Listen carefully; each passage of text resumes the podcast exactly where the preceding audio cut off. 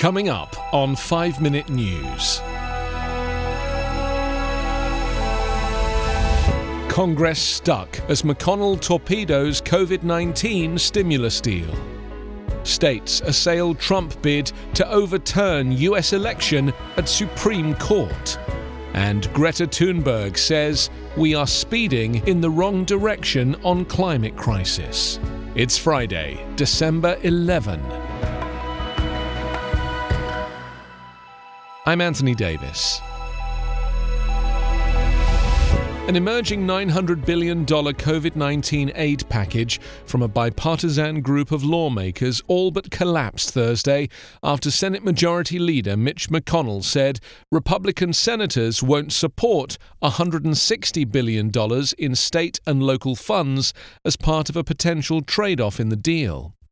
McConnell's staff conveyed to top negotiators that the GOP leader sees no path to an agreement on a key aspect of the lawmaker's existing proposal, a slimmed down version of the liability shield he is seeking for companies and organizations facing potential COVID 19 lawsuits, in exchange for the state and local funds that Democrats want.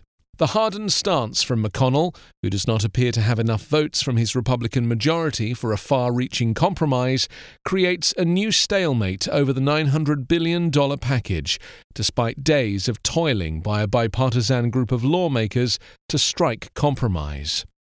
Other legislative pileups now threaten today's must pass government funding bill. If it doesn't clear Congress, that would trigger a federal government shutdown on Saturday.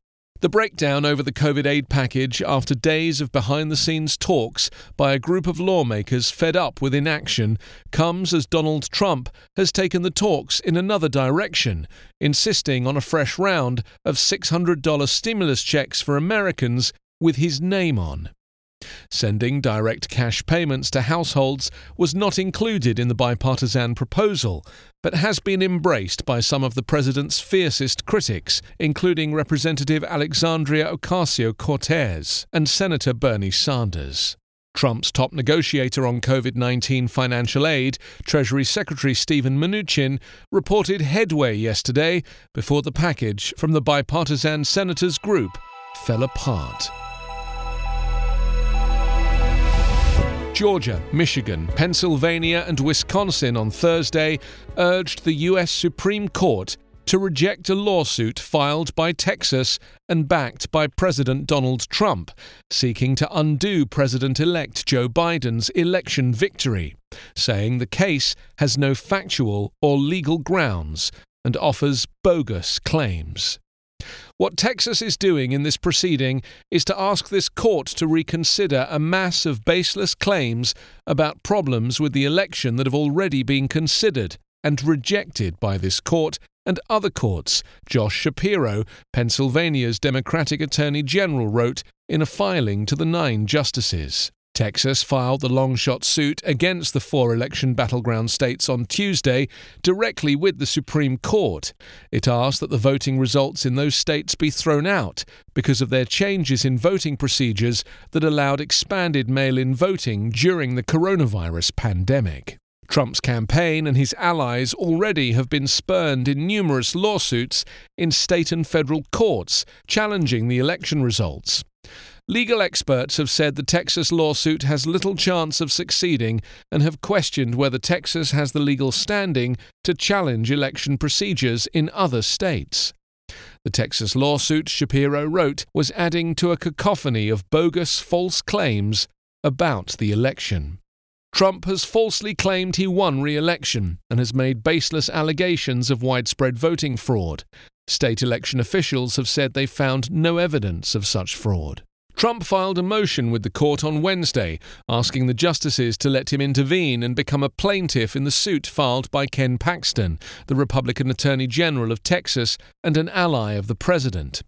Trump met on Thursday with Paxton and other state attorneys general who support the suit. More than 100 U.S. House of Representatives Republicans, led by Mike Johnson of Louisiana, also filed a brief backing Trump. The Texas lawsuit does not make specific fraud allegations. Democrats and other critics have accused Trump of aiming to reduce public confidence in US election integrity and undermine democracy by trying to subvert the will of the voters, behavior usually reserved for only the most authoritarian dictators in the most corrupt countries of the world. The world is speeding in the wrong direction in tackling the climate emergency, Greta Thunberg has said before a UN event at which national leaders have been asked to increase their pledges for emissions cuts. Thunberg, whose solo school strike in 2018 has snowballed into a global youth movement, said there was a state of complete denial when it came to the immediate action needed, with leaders giving only distant promises and empty words. The fifth anniversary of the Paris Climate Accord is on Saturday and should have seen countries set out new plans to keep global heating below 2 centigrade and close to 1.5. Current pledges would mean a catastrophic 3 centigrade rise in temperatures.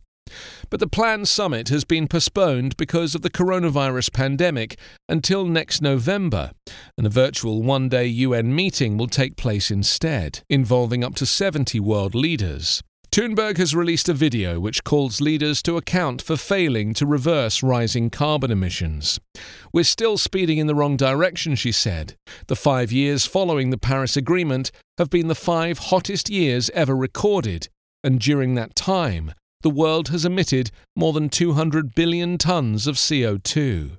Distant hypothetical targets are being set, and big speeches are being given, she said. Yet, when it comes to the immediate action we need, we are still in a state of complete denial as we waste our time creating new loopholes with empty words and creative accounting. We need to stop focusing on our goals and targets for 2030 or 2050, she said.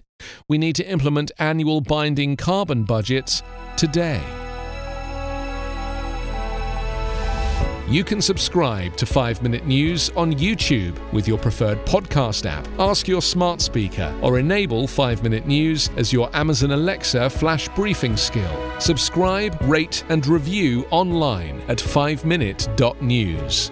5 Minute News is an evergreen podcast covering politics, inequality, health, and climate, delivering independent, unbiased, and essential world news daily.